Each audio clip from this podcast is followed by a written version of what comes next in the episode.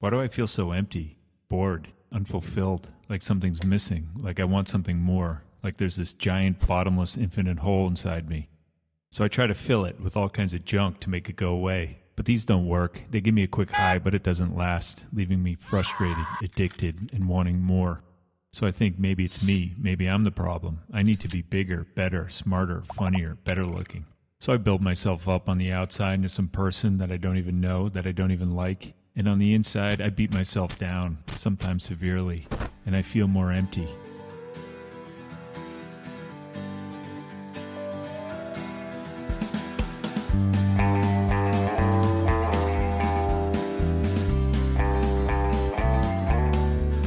Ladies and gentlemen, welcome to the Crab and the Cross podcast. I'm your host, Mary Rose, and that was a clip from a video by today's guest. Randy Schwab animates and narrates videos on YouTube that explore the answers to some of the most challenging questions that believers and non believers ask themselves. Questions like If God is real, why doesn't he show himself? Why does God allow evil and suffering? Why would God send somebody to hell? And then that clip was from his most popular video, which is called Why Do I Feel So Empty Inside? What I like about Randy's approach is that he spends a lot of time really meditating on the question itself before responding to it. And I think when you're dealing with questions that aren't just intellectual, but have a real emotional and personal and ultimately existential component to them, it's kind of dismissive and it doesn't really do justice to them to just say, oh, well, here's five reasons why God might send somebody to hell, or here's five reasons why God might allow an innocent person to suffer. Um, and I think the approach that Randy takes also has a strong biblical precedent. You know, if you look at the book of Job, which deals precisely with the question of innocent suffering, it's not like Job questions God and then God shows up and he's like, hey, let me just clear the, up this misunderstanding. No, instead, the book is Job kind of stewing in those questions and wrestling with those questions. And then when God finally does show up, God really just provides more questions for Job uh, in order to really expand Job's thinking and Job's perspective. And so I think the approach that Randy takes is is really honest, um, and I think it's one that doesn't belittle the nature of these questions. So when I saw his videos, I was just super curious to talk to the mind behind them. So if you enjoy this conversation, please like, comment, subscribe, and share. Also, if you're listening to this on audio, this is my first ever video episode. So you can head over to YouTube and see it live and in color. I am on Instagram at the Crab and the Cross Podcast, on Twitter at Crab and the Cross Podcast, um, Apple, Spotify, Google, etc. And now here's my conversation with Randy Schwab.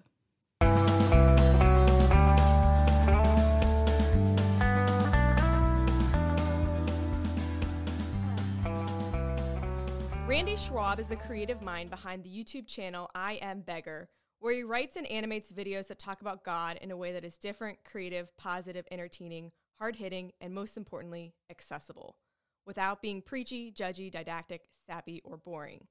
He lives in New York, where he works as a video and animation producer. Randy, thank you so much for joining me today. I'm very happy to be with you. Thank you for the invitation. Yeah, I feel like it doesn't quite do your channel justice when I when I say, "Oh, it's an animation channel" because people picture like a, you know, Veggie Tales or something that's really like happy, positive, you know, made for kids. And you know, even though your videos are animated, there's definitely like a certain I don't know, moodiness or or, or edginess to them um, which, you know, doesn't quite fit with the description of being animated, but uh, I really enjoy them and I think when I stumbled across them I, my immediate thought was like, I think I get this person. I think I relate to this person. I don't know what the mind is behind this, but um, yeah, there's something deeply personal about them.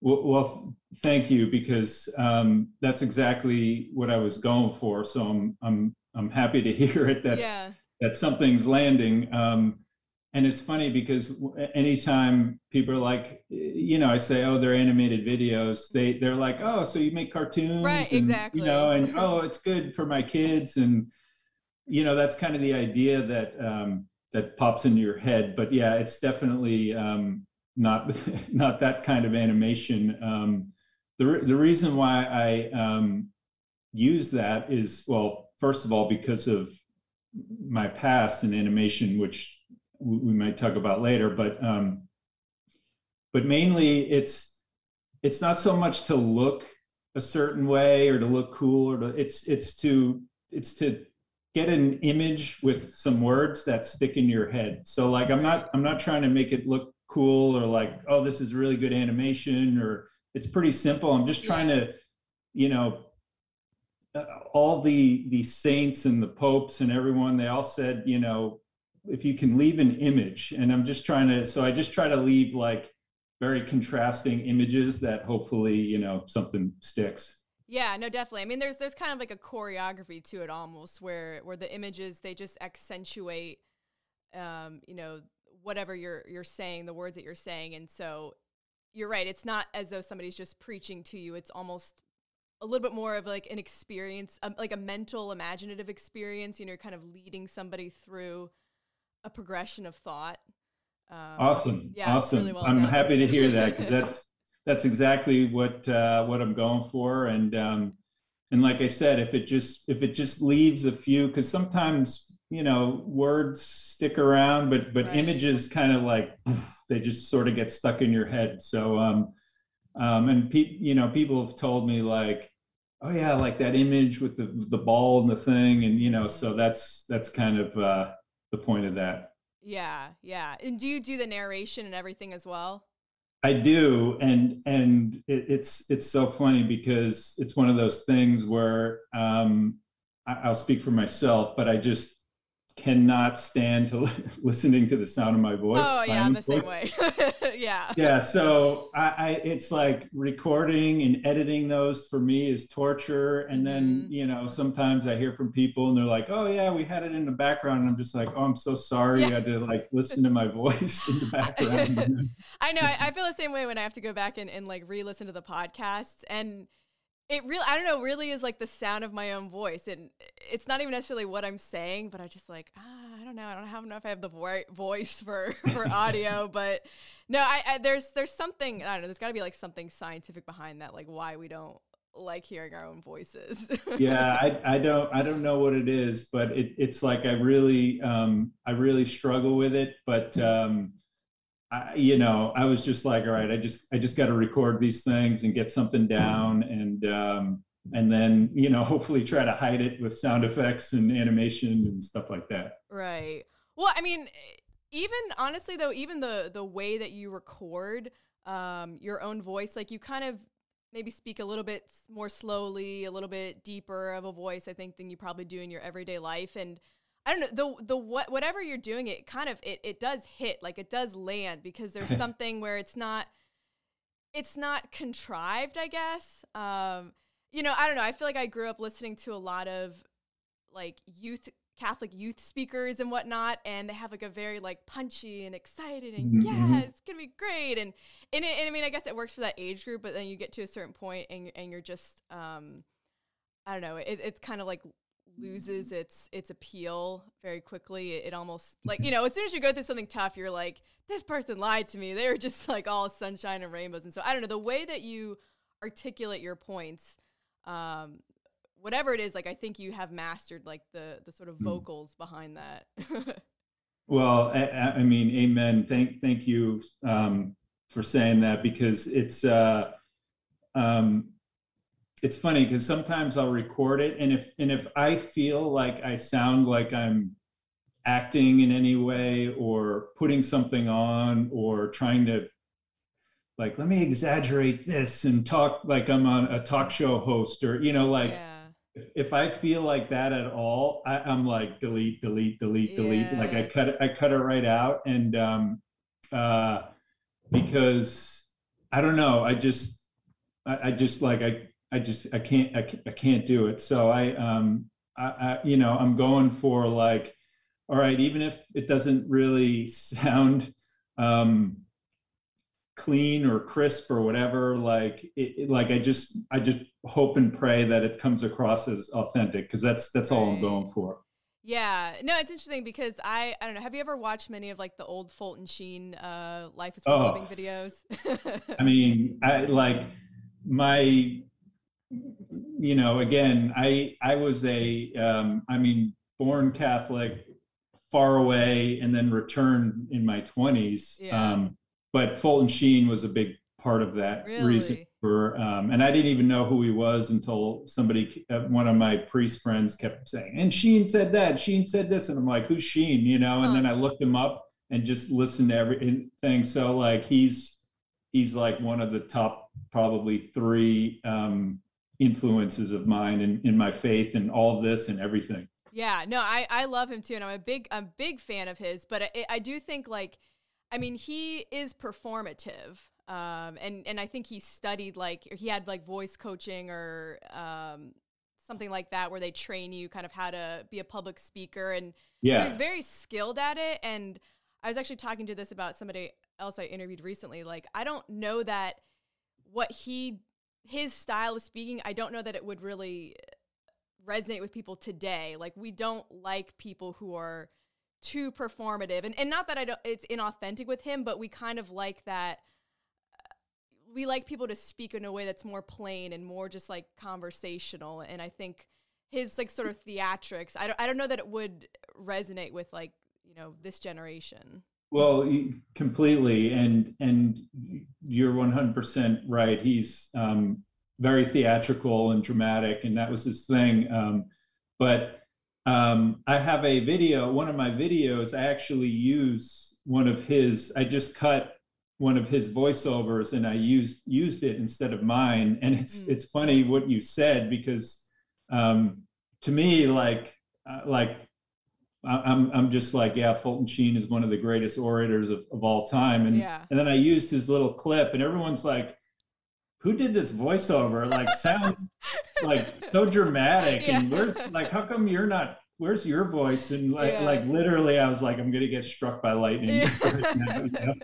But um but but it's for the reasons why you said it's like like that may have appealed at his time and his generation, but like now people are just like, yeah, like who the heck was that? That just sounded so weird and like dramatic and yeah you know. yeah it actually it kind of makes me wonder though like how when jesus preached like what w- was he a great orator in terms of like the skill or was it very much like the speech of an everyman you know like um It- it- it- it's funny. It's a great question, and I've been thinking about that a lot lately because you know we have these different images of Jesus of like nice guy Jesus, and then like very stern and like solid Jesus, and then like it- yeah, I, I I wonder that myself all the time. You know. Right. Yeah, because I mean, there's the uh, there's the part where Peter is denying Christ, and somebody says, "Oh, your accent gives you away that you're a Galilean," and Jesus was a Galilean, and so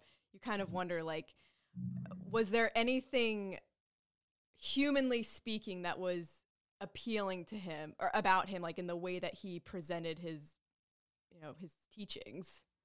totally and and you know like we um i, I think it's I, think it was uh father Bar- bishop barron who said like there's a temptation or a, um something to like very domesticate jesus into Mm. our times into Mm. our whatever um but yeah i mean they were they were tough people in that Right. time that Right. generation they were hard they were tough you know so um so yeah i it's funny you brought that up because it is something I've been thinking about lately Right. myself.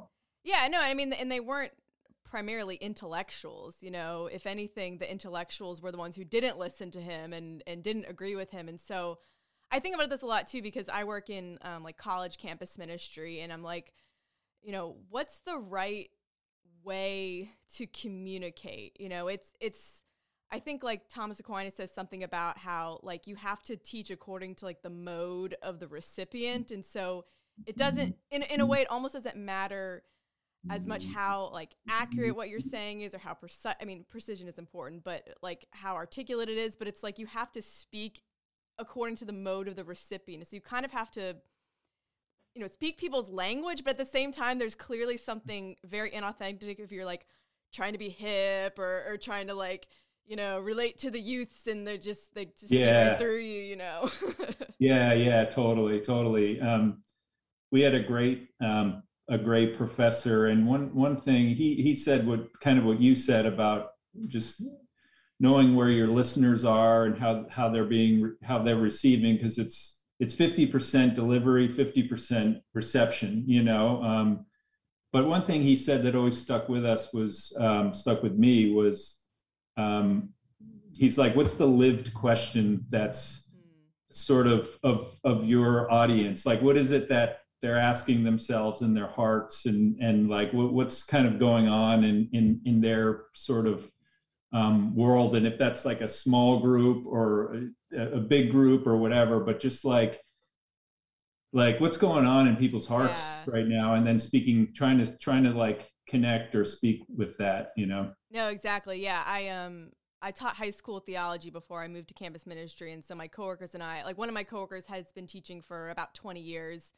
Um, and he was actually one of my teachers when I was in high school. And so we talk about that a lot. Like the questions people are asking, like the questions maybe high schoolers or, or youth are asking today weren't the questions they were asking 10 years ago. He's like, I have to change my curriculum all the time because they're actually, they actually don't care as much about, for example, um, you know the questions of science and religion. I think that was a huge topic for people you know maybe a decade or so ago.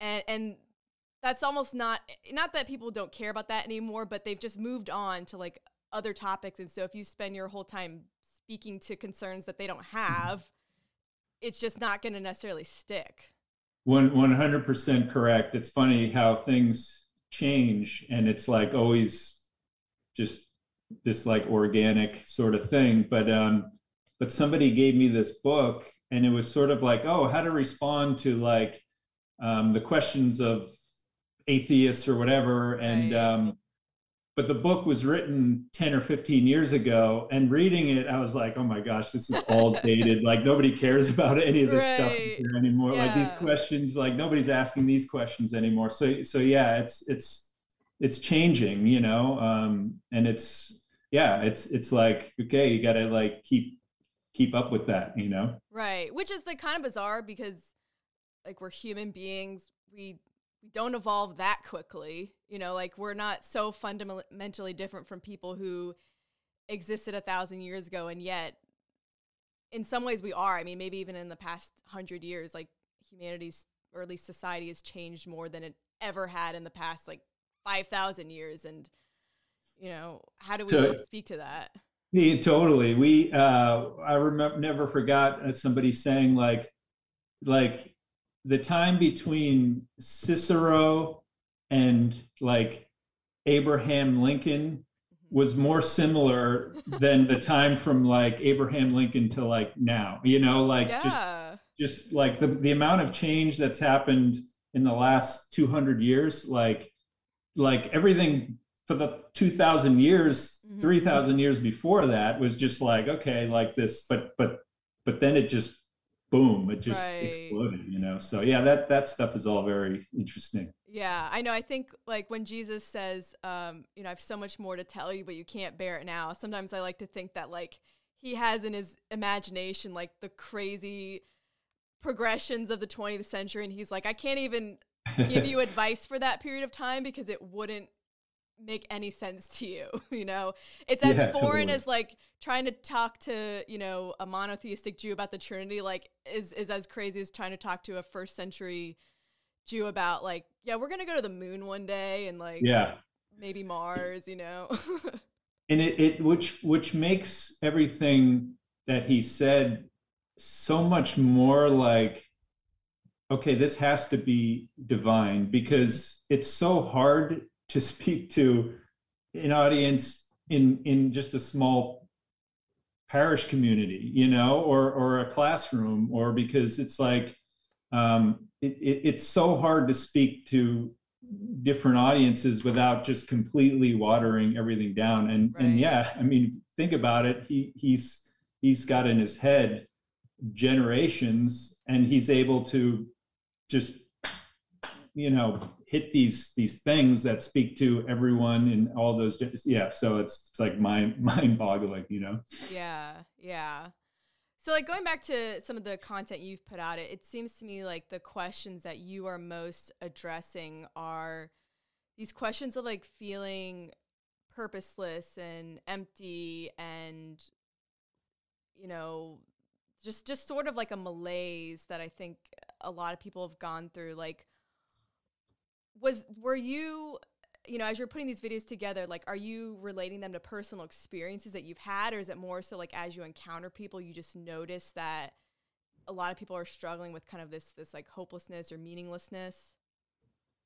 Both. Um, so going back to what you just said before, um, and about how things change, I started off uh, sort of like, okay, I'm going to tackle some of these like the, the main like apologetic questions of like you know like you said science faith and science or like uh, religion is for the weak and that and i sort of started down that point but i think like at that time those those questions were like on people's minds in classrooms and things like that but not not so much anymore. Um, now i think it's and um, this kind of I don't know. It just sort of uh, came with um, um, reading a lot of comments and and getting a lot of emails and things like that. And um, it's yeah, it's this sort of um, um, you know emptiness or self worth things or self pity and uh, like those kind of things. And um, and that the, actually the video why do I feel so empty? That's like my biography, you know, um, because it was, uh, um, I was living in California and I was doing all this stuff and I wasn't into my faith and any of that stuff. And I was like making all the money and, and had the job and all the stuff that all the people want, you know, but, um, but at the end of the day, I was just like, great. Like I've reached all my goals. I'm like, mm. you know, hitting 30 here. And like at that time, and I was just like, like, now what? Like, I'm just still like, it's just, there's still this like, I'm still miserable, you know? Um, so, um, um, and, and then as I've sort of released the things that the, the videos, I've, I've kind of found, yeah, I don't really want to do like apologetics, even though like that's important, right. but like but like um, going back to Fulton Sheen, he used to say like, well, I don't need apologetics. Like I have the truth, you know? And I think people, they're just, we're all like just searching for, for the, for truth, right, you know? Right. And um, so I, I just sort of found that those, um, people gravitated more towards that kind of stuff. And yeah, a lot of it is, is, is um, very you know it, it it's personal experience because it's kind of one of those things like if you don't know it or you haven't been through it or whatever you you, you certainly can't speak to it or um, teach about it you know? Um, so um, and we've i mean we all you know it's like those live questions. We all sort of can we, we've all been there you know? Um, right, right. so i've just found that that uh, um, like people have gravitated more towards those things. And I, I feel like i have too. And i don't know maybe that's the, the holy spirit leading it that way but but yeah so it, it's it's changed in that way. Yeah definitely. Um so you were like raised catholic. I, I know i saw that on your in your bio on your website. Like was your family like a sunday every sunday church going kind of family like praise together kind of family? We were a yeah every sunday. And ironically, like I was the, I don't want to go to church. Like I want to watch cartoons. You know, like to to me, it was a, a fight, a drag to get me to go to church on Sunday. Um, and honestly, like I, I say this all the time. The only reason why I went was because the girl that I liked went to the same church, you know. So I was like, all right, like I'll go because she's there, you know. Um, but um, so but my parents they they they stuck with it and they were strong and they were like well as long as you're living under our roof like right, you're right. going to church on sunday you know um and um um and then as i got into high school and college and then it was like as soon as i went was out of the house and was in college like i couldn't have been farther away from church or my faith or any of those things um and um I was I was totally one of those guys. Like my dad would call me and say, oh, you know, so you going to church? And I'd be like, Dad, I don't need to go to church. Like I pray and like I'm good, you know, like that that kind of thing. Um, and um, it wasn't until like um, it wasn't until after college that I really it, it really sort of hit me. Yeah. Did you have like bad experiences in the faith growing up, or was it more just kind of boredom and lack of interest? Yeah, it was more just um, yeah, it was more just um, yeah, boredom and kind of just like um, it just it just never connected. It never clicked, and um, I was uh, nothing. Nothing ever. There was no really bad experience. I was just kind of one of those kids who rolled my eyes and be like, I'd I'd rather be like playing playing soccer or like watching cartoons, you know? Right. Yeah, no, I think that's probably an experience of a lot of people that, and I can obviously say this as someone who taught high schoolers for a long time, is like, it's not even that they're um, like antagonistic towards the faith. Majority of them, I almost would prefer that they were antagonistic towards the faith because it's like, okay, at least like we're having a conversation, but it's yeah. just more of like a lack of interest. Like in the same way that if somebody starts talking to me about like, I don't know, like like the World mm-hmm. Cup, like I just have no interest in like professional soccer. My eyes just sort of glaze over, and I'm like, yeah, I know that's like really cool for you, just doesn't really interest me. Like that's kind of the same reaction a lot of people have towards the faith. Is it's like that's great that you like to go to church. Good for you. I don't really need to. I don't really care. It's just kind of boring to me, and that's like almost harder to I think break into um, or or to like speak to because there's almost like a lack of receptivity. It's sort of glazed over, you know. Totally. I mean, we um, when I was in California, I you know then later when I started had like the the conversion thing. Um, I um, was teaching and um, RCIA and teen confirmation and all that stuff. And it's funny because for the, for the reason why you just said, like, I didn't really like the teen confirmation because they were all there because they had to be there or they were forced to be there, whatever. But I love the RCIA because mm. those were adults that were there because they chose to be there and they they like saw it and um, whether it was through a person or someone in their lives or something or or something they read and and they just they were they were choosing it. So then you could speak to them and like you just see these light bulbs one after another right. going off, you know, and and you're right, like w- with with with the the the um, confirmation for the teenagers, it was like you know maybe one or two had some little spark of something, but uh, most of it was just like I'm here because my mom and dad, you know. Right. Um, yeah. No, I know. I almost like get mad sometimes at God because I'm like you know, Jesus, like you preached and you had thousands of people following you and, you know, all these crowds, you couldn't, you couldn't get away from them fast enough. And it's like, you know, here we are, we're in, you know, 21st century America. And it's like, yeah, if I get like 10 people coming to Bible study out of like a 2000 person college campus, like that's a win, you know? And, and it's like, I don't, I don't know that, that verse about like casting pearls before swine has kind of been in my mind a lot where I'm like, is this just like swine territory? Like, are we just wasting our time? Should we be shaking the dust and just mm. going to like foreign countries where, you know, people are more thirsting for it? Or should we like stay here in the like modernized sort of mission territory, you know?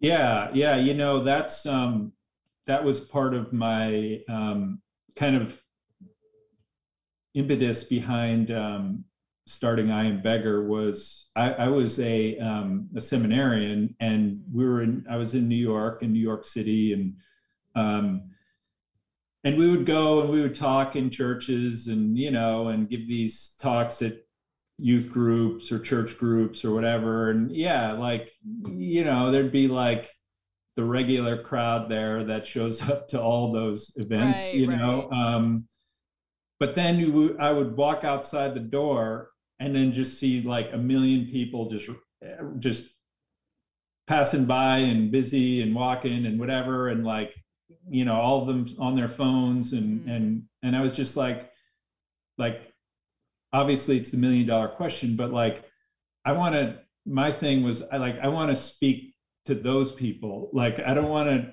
speak eh, to this this group, which right. and, and nothing I'm not saying anything against that. It's that's that's we need all these things. I just felt called to like like no, I want to like try to speak to that group, even in and if I like fail or whatever, if, if it's like, you know, just getting through to very few, then then fine. But I just I, I don't know. I just felt like like that's that's the that's the group I, I want to try to talk to, you know. Right. Yeah.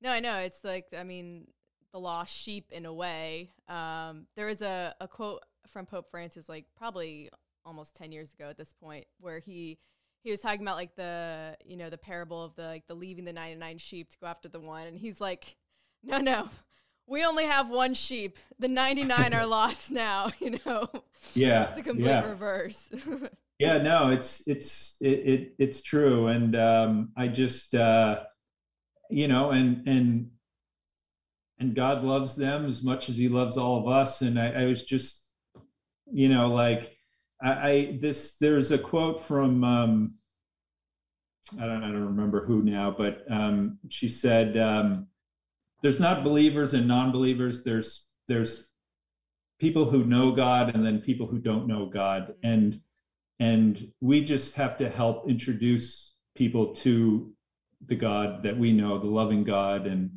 and um, and so that that's kind of my whole thing is I'm I'm just trying to like it's like pre pre pre evangelization yeah, like yeah. just, trying to like introduce because everybody now in, in in our time we're overly like it's like we have so much of this like religion from here from from all different angles and and and a lot of people have just been like oh like it's too much and i like reject it you know um and um um, and have these wrong or bad or toxic ideas of who God is or who Jesus is or what religion is about. And like, I'm just trying to just put little tiny little mm-hmm. little things of like, oh, maybe maybe it's not that, or maybe it's not what I thought, or you know, maybe God is not this like this you know guy who's trying to send me to hell, or you know that right. that kind of stuff. You know.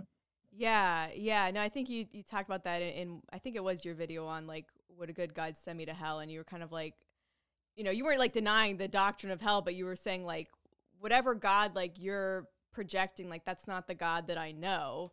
Um and and I think about that idea a lot because even amongst like devout Catholics like you know, you have all these sort of different factions and and people kind of have their pet topics that they are you know trying to get other people onto their side about. And it, it is almost like like ha- we have the same creed you know we have the same scriptures the same tradition. It's like it's almost as though there are these competing conceptions of god like between all of these different groups of catholics. And you kind of like step back and you wonder like i mean yeah like who's the real god like who's the real jesus yeah. like you can preach doctrine without knowing christ in like a profound or personal way um, you can just articulate all of the points. And, and I mean, I, I think about that question all the time. I'm like, do I even know who the real Jesus is? You know, like that's like it, always a question on my heart.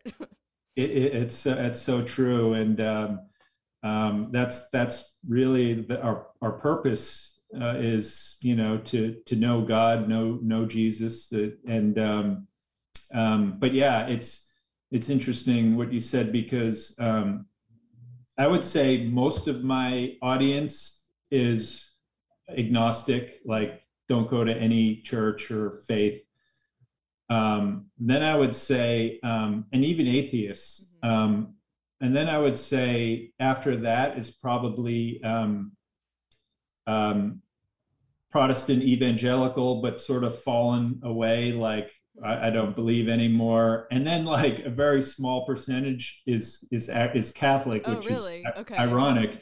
Um, but that video, the the one about mercy, um, was from so many um, emails that I or comments or whatever of so many young people and just like just saying like oh, I'm going to hell. I don't know what to do. I'm going to hell. Like, uh, and and I was just like, well, that's like I, like that's not the God that I I know, you know, and and that's kind of what what what's what sparked that um, is just this I don't know, just just this this idea that like, you know, if if if I don't do one thousand things correct, like I'm I'm going to hell, and I, I got to deal with that now, you know. Um, yeah. So yeah, that's a lot of pressure, right? like, yeah, it makes it seem like your entire uh, eternal fate is like solely up to you, which is the exact opposite of what we believe. Like, if we say that Jesus is the savior, like that implies that you need something that you can't get for yourself. Like you need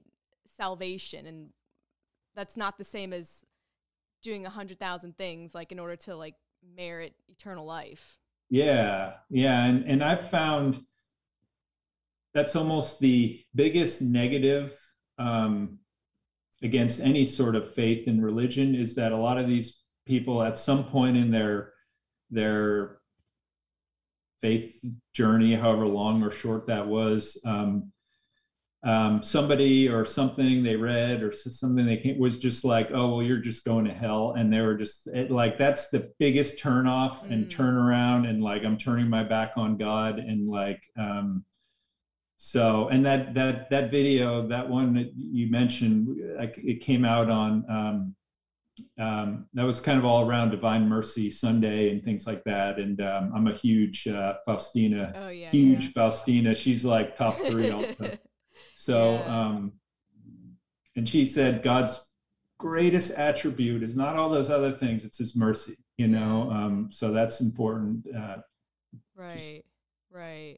Well, and plus, like, Jesus' harshest words were always for the people who were the most arrogant and the most um, high and mighty sense of themselves. Um, those are the people that he was like, you know, the Pharisees and, and the religious leaders, like the ones who thought they did everything perfectly. Like, those are the ones who, you know, were the recipient of these harsh words. Whereas it's like, you know, the the downtrodden, the sinners, the people who felt like they were nothing. Those are the ones who who res- were on the receiving end of like the words of compassion, like the words of, you know, mercy.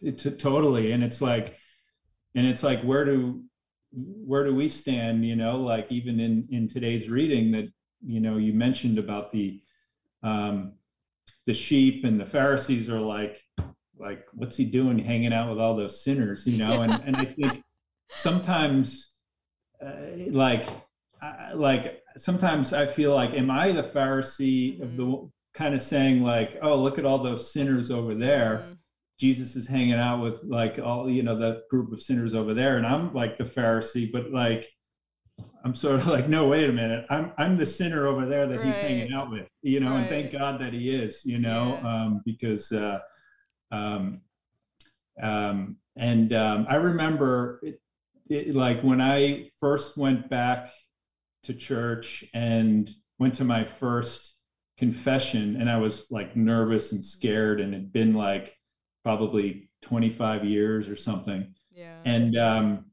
I remember the priest like literally authentically rejoicing. He was just like, "Oh my gosh!" Like the hev- the angels, the heaven, like like this, and it made me feel because I was I thought I was going to get like Right. Mhm. The browbeating or the this, and he it, it he, was just like like yeah the the heavens are, are are rejoicing you know and he brought up that reading about the one sheep you know and um and that's when it started clicking for me like well wait a minute you know i i i had the wrong idea this whole time you know Right, right. Yeah. So I want to talk a little bit more about like your journey to that moment. So you said you, you know, raised Catholic, you know, as soon as you left for college, you just sort of went your own way. Um, did you well, first of all, were you raised in like the New York area and then you moved out to California to like work in film or actually yeah i was raised just outside of boston Okay, okay. Yeah. Um, so after that, yeah, I moved.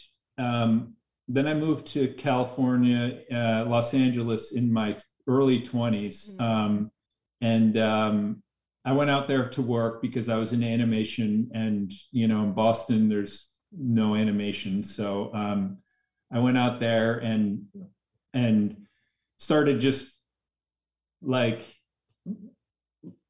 it was definitely the it wasn't me it was definitely the time that i moved there animation was exploding so like I was like working. I had like like job offers left and right, and like, oh, we're gonna pay you this. Oh, we're gonna pay you that. You know, and just like everything was just just booming. I was making great money. Like everything was was you know awesome. I was um, I was like writing and and and directing my own um, little sort of um, shorts and animation. One of them, like Disney, wanted to like option and make into a series and all this stuff. And I was like, wow, like, like okay, like that's everything I like I ever wanted. But like, but I still always felt like, yeah, but like something's missing. Like I, I was never really happy, and hmm. it's despite all that stuff, I was just like.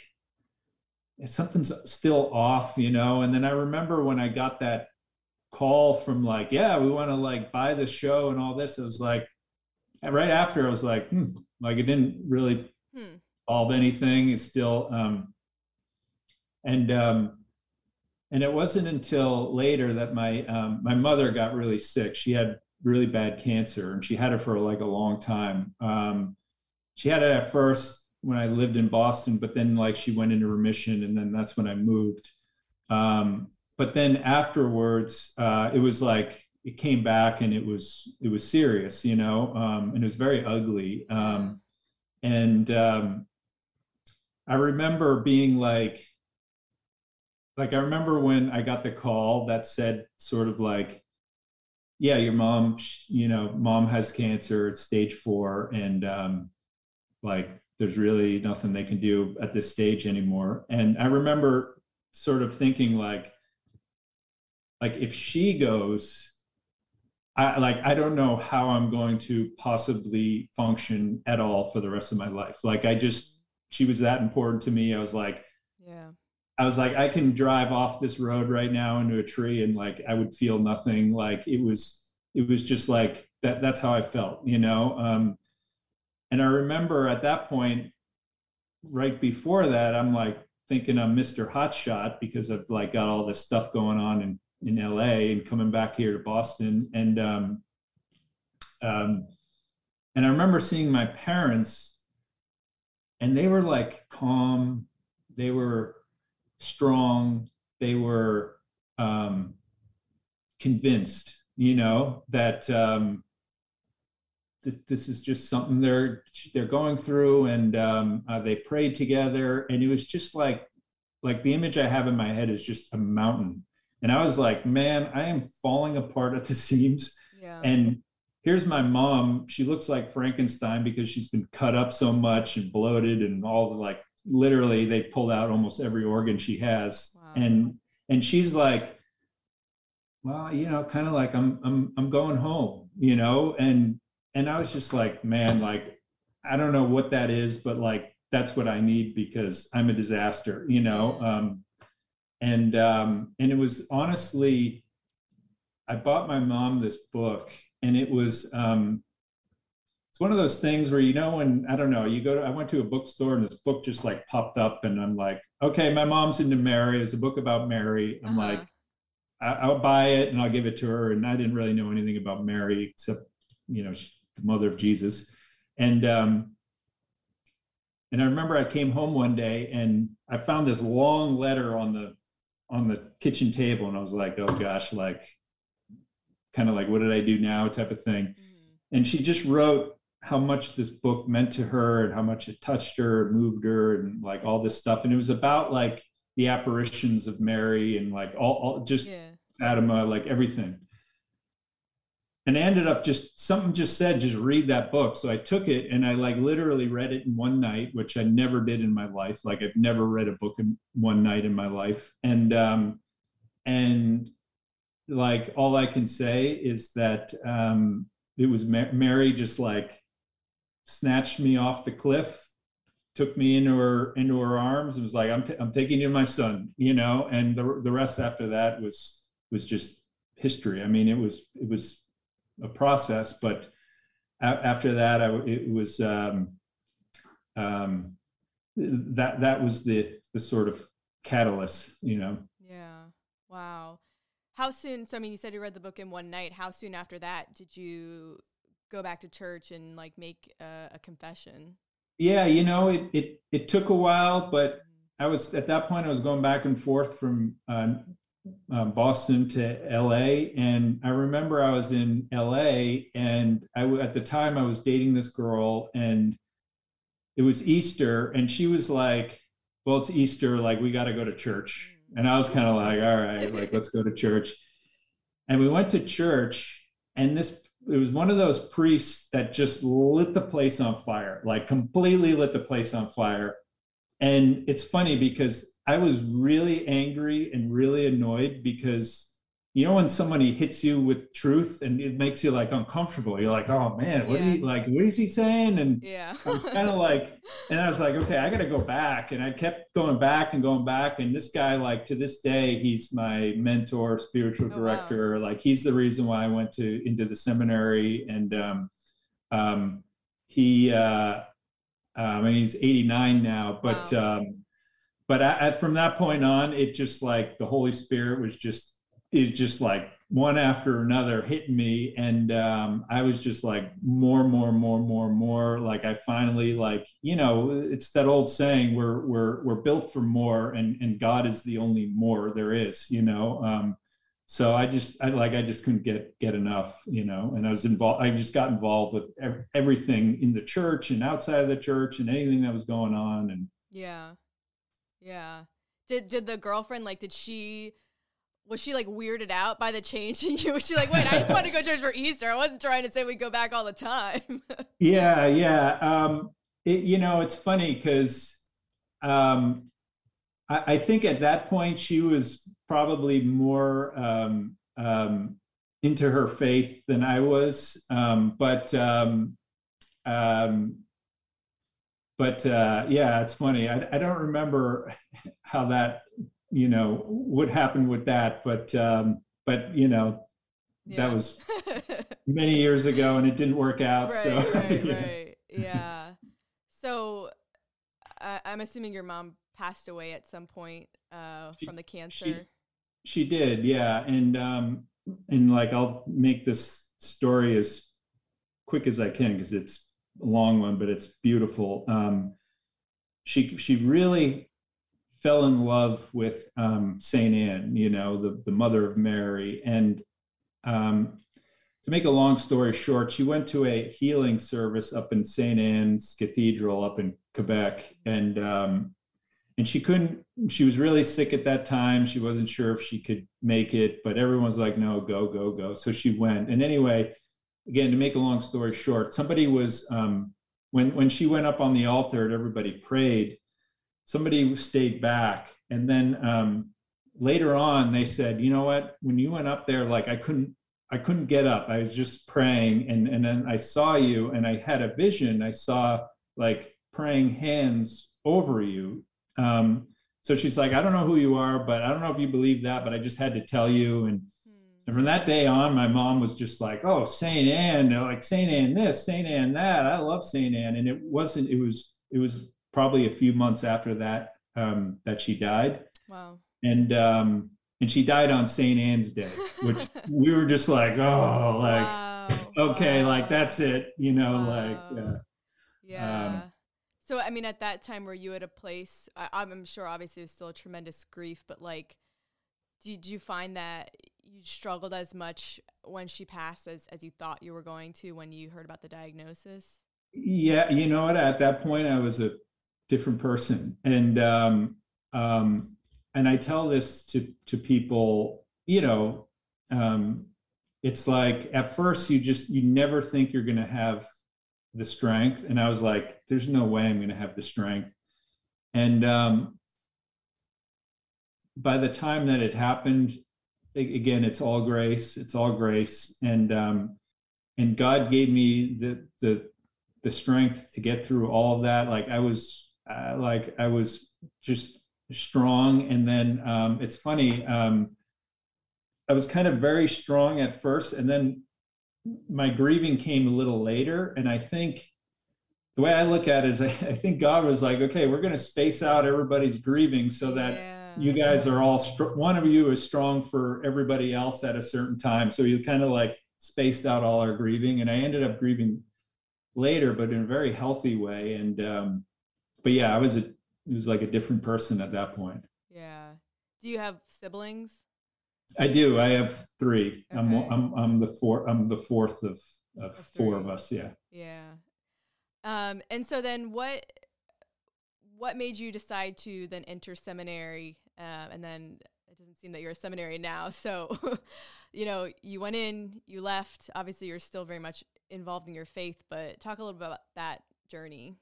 Sure. Um, so I was, I mean, it was many years now in California that I was really getting into my faith and reading and I was teaching and I was like RCIA and um, um, um, just whatever all these all these groups and I was kind of like a pretty much a wallflower at that church with this priest that I was telling you about and um, and one day I never thought about the priesthood ever and one day um, two people came up to me were like Randy like you got to be a priest and I was like be a priest? Like, what are you talking about? You know, they're like, no, no, no, no, you got to be a priest. Like, pray about it, you know? And I was like, well, all right, but I'm like, not going to be a priest, but I'll pray about it. Yeah. And then another person that same day, nobody ever said this to me before.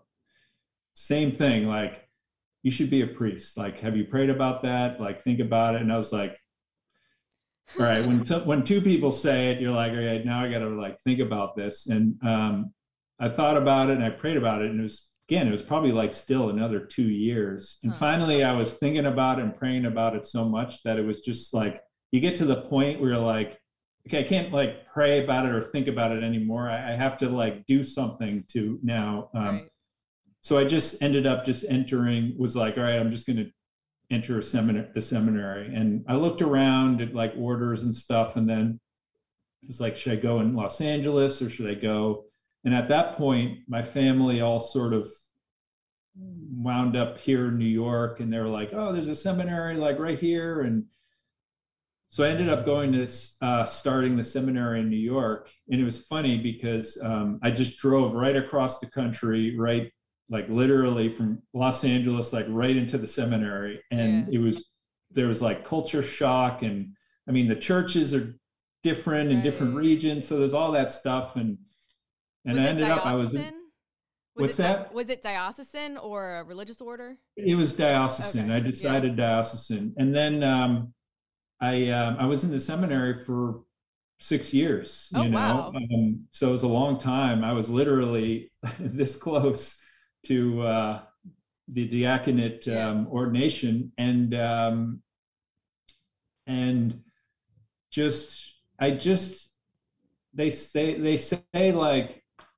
as you progress in your discernment, you'll find either more of a growing peace that becomes more and more um, like a foundational peace or less. Mm-hmm. And as the years kind of went by, I, I, I, found it was, I was losing some peace and, um, uh, and, and not, you know, they say the seminary is not a place you go to become a priest. It's a place you go to discover what God's will for your life is, you know? Mm. And um and I had all this background of animation and art and storytelling and writing and all this stuff and I really missed it and I was kind of like well those are things that God gave me and I don't want to just like put those things on a shelf and like just forget about them like I want to use that stuff too and um and then I told you what I said about you know seeing the people, and I just right. I don't know. I just felt like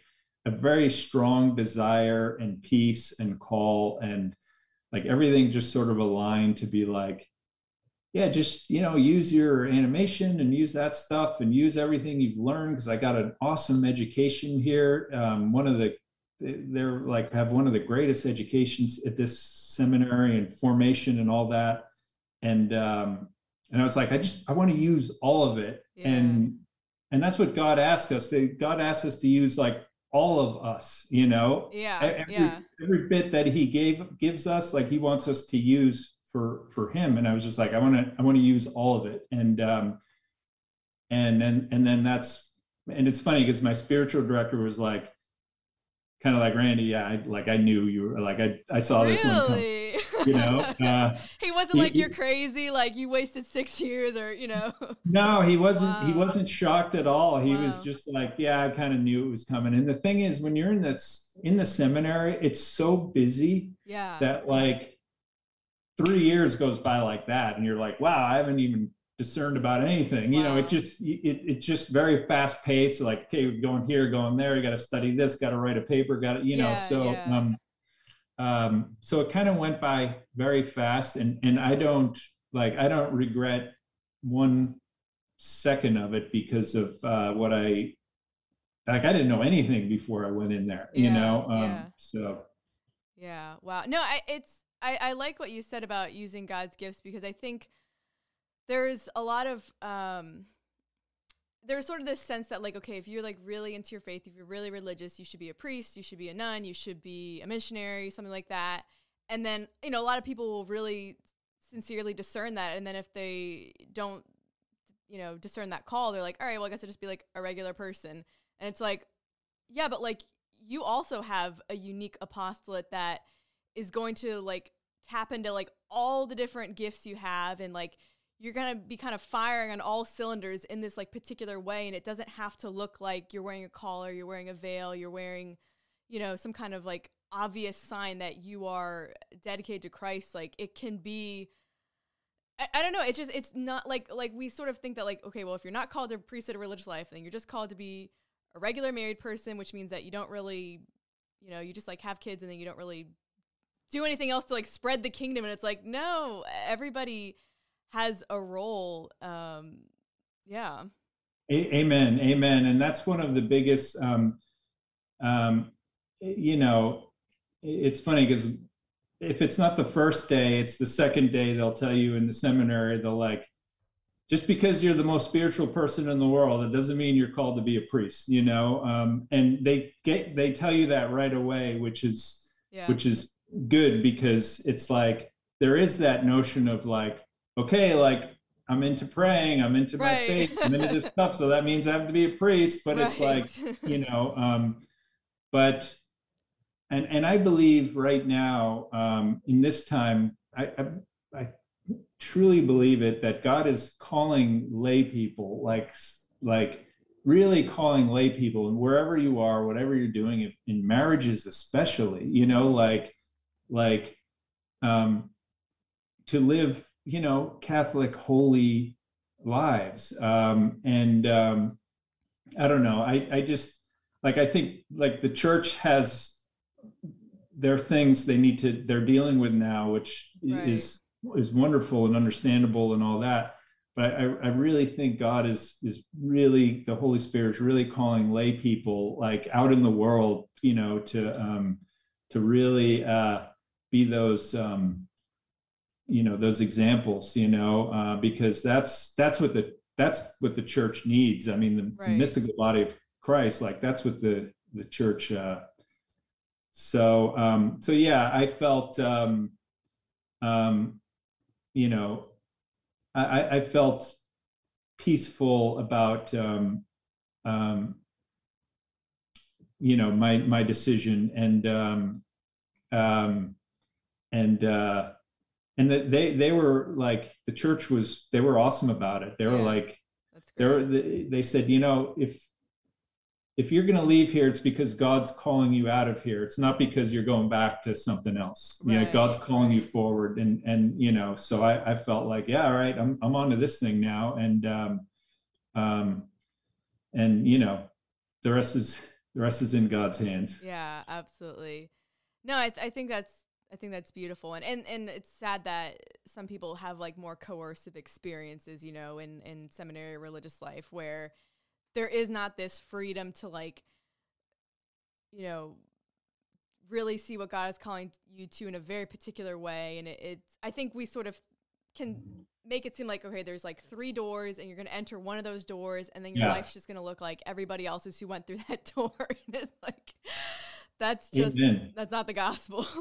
Amen. And you you said the magic word is freedom, and um, and God God leads us in our freedom. You know, um, and I I felt as the years were going on in the seminar, I felt more of a, all right, God, like the, the white knuckles, mm. and I'm like, I'm mm. doing this because this is what you want me to do, yes. and it's because I'm what I'm supposed to do, right. and I should be doing this, and and then I, I literally was praying one day in in uh, in front of the Blessed Sacrament, and and I and I just like again not in in my heart, not in not in you know audible, just something in in your heart. I just heard like do you think I would ask you to do something that obviously makes you get makes you so tense? you know? And I was like, oh yeah, okay, like all right, I get it now. yeah, know? no, I mean it goes back to what we were saying early in the conversation about like, you know, people's image of God and and sometimes we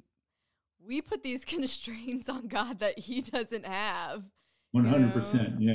Yeah. So so one last question, we have to wrap this up, but you know, I mentioned how your videos, there's a certain kind of I don't know, you you sort of tap in a little bit to like this kind of darkness that a lot of people experience and just like from talking to you and hearing your story in this conversation, like you clearly are a person who is filled with like the light and the joy and the peace of the Holy Spirit. Like, how do you tap into that? Um, I don't know, very sort of opposite energy that that comes across in your videos. Like, does that make sense as a question? I don't know. If it, it, it, does, and I, I, that's actually a, a, really great question. Um, yeah, I. Um, yeah, you know, you know what I think it is is. I, I think. I, I mean, I gave you a brief sort of um, uh, outline of the journey, and I, as I look back, I think as much as in my own freedom, I chose my own path and ways. Um, but I, I, can see God, you know, God allows everything. And, and I think he was allowing some of those things so that, uh, like, the, those lows and those confusion and the going way off the, the path and, so so that now i can speak to them you know um yeah. and um and it's literally like the only the only way i um can tap into like anything is is obviously um is is prayer but um but but i think like that i don't know we're all suffering. Everybody's suffering about something, and right. um, and I think, you know, God allows that in a in a certain extent to to to be able to to use that, and um, um, so yeah. so yeah. I mean, like I, I guess um, you know we all we all have our suffering, but we hope that um, you know if if if if we can learn something or teach something or understand something through that, then then God is going to you know God's going to going to use all that. So I, I don't know. That, yeah. That's a good question. yeah. No. Well, I mean, I think like I think about myself and like the deeper I get into my faith, in a way, like the deeper I feel things, including pain. You know, it's not as though yeah. oh, like I give my life to Christ and now I just am at like a per- per- perpetual high, you know, and there's there's almost something good about kind of staying connected to the experience of pain or suffering like not in a I don't know, sadistic way, but in a sense where it's like you have to you have to be connected to the cross and like you can't you can't let your vision I, I, don't know it's almost like you have to see everything through the cross um Amen. There's there's no victory without the cross, right? Yeah, yeah, and and of course not to like, I don't know, say over spiritualize, but not like say like, oh, you know, la di da, suffering's no big deal. We just love the cross, you know. Yeah. No, there's like a real gritty kind of experience of it, even if you are like deeply in the heart of the church and we have to yeah we have to stay connected to that like like the goal of the christian is not to like surpass suffering and to get to a place where nothing really affects you and you're just always like you're invincible, you know? To- totally. And I mean, you, you, you look at all the saints and they all had two things in common. They were, as you're saying, they they suffered and were very connected with that suffering, and they had joy, you know, and and those two things go, they they they almost go. It's like, you know, we're we need the Good Friday to have the Easter, you know. That's how that's how our um, so yeah, I mean, there's there's big mystery to all that stuff, but um, um, yeah, I don't know. I guess, um, um, yeah, I, I've uh, like I've suffered, but I've also just sort of been on that other end of like, ah, like, like religion. It's you know, I, I mean, being as close to an atheist as as you can. And I, I, even looking back at that, I think God was like, "Well, I was with you that whole time. I just wanted you to sort of get yeah, those things in your head so you right. can use them later." You know? Yeah, yeah, yeah. I like to like imagine like sort of on this like leash that has a certain amount of slack, and some people yeah. have more slack than others. I always think like I have a very very short leash where I can get mm, six feet away, and then God's like, "No, yank you back." You know, others yeah. he puts them on a longer leash, but you're you're never like totally cut off from God. To- to- totally, totally, and um, yeah, and I, I, I, like I, I, always say, like my my parents were praying for me that whole time, and um, I, like I think that's what it was. You know, I think it was their prayers that uh, eventually it it just um, just it just clicked. You know. Yeah, beautiful. Um, so where can people find you on the the internet? Uh, well, you can on YouTube. You can find me on I am beggar. That's um, the letter I, the letter M, beggar, um, or iambeggar.com. Um, and um, yeah, um, just just check it out. And I always say, like, if you know, if if something clicks or whatever, mm-hmm. um, pass it along. And if not, great. You know, if it doesn't, fine. And um, um, and also, I yeah, and um, I'd love to hear from anyone. Mm-hmm. So uh, send send emails. I love getting the emails in the comments. So. Awesome. Yeah. And actually, real quick, can you explain the meaning of the the name that you use? I am beggar. Yeah, I, will I'll do it as quick as possible um, because it means two things. Okay. It means um, uh, first, like coming to the realization um, in, in our faith that I think we all will eventually or inevitably that we're, we're completely dependent. You know, um, we're we we don't really bring anything to the table except our our hearts. Everything else is, um, um, you know, we're dependent on God for our next breath. You know, or the next instant. You know, um, and um, so it's sort of like. Um, uh, we're we're beggars in in this sense. Um, but then the second realization is that you know Christ came down from all his his glory and he stripped it all down and became down in the in the dirt with us you know and he he came down as a beggar to to beg for our hearts you know to beg for our, our souls so he's he's in front of us begging begging for our love you know so it's this Wow. I don't know. It's this twofold thing that. Um, yeah, yeah, yeah. It's kind of like Mother Teresa's I thirst. You know, it's not just we're thirsting, but Christ is also thirsting for us. Yeah. Yeah. Yeah. Exactly. Exactly. Beautiful. Well, thank you so much for taking the time to speak with me. I really enjoyed this conversation. Me too. I appreciate it very much. I'm very uh, thankful for uh, the invitation.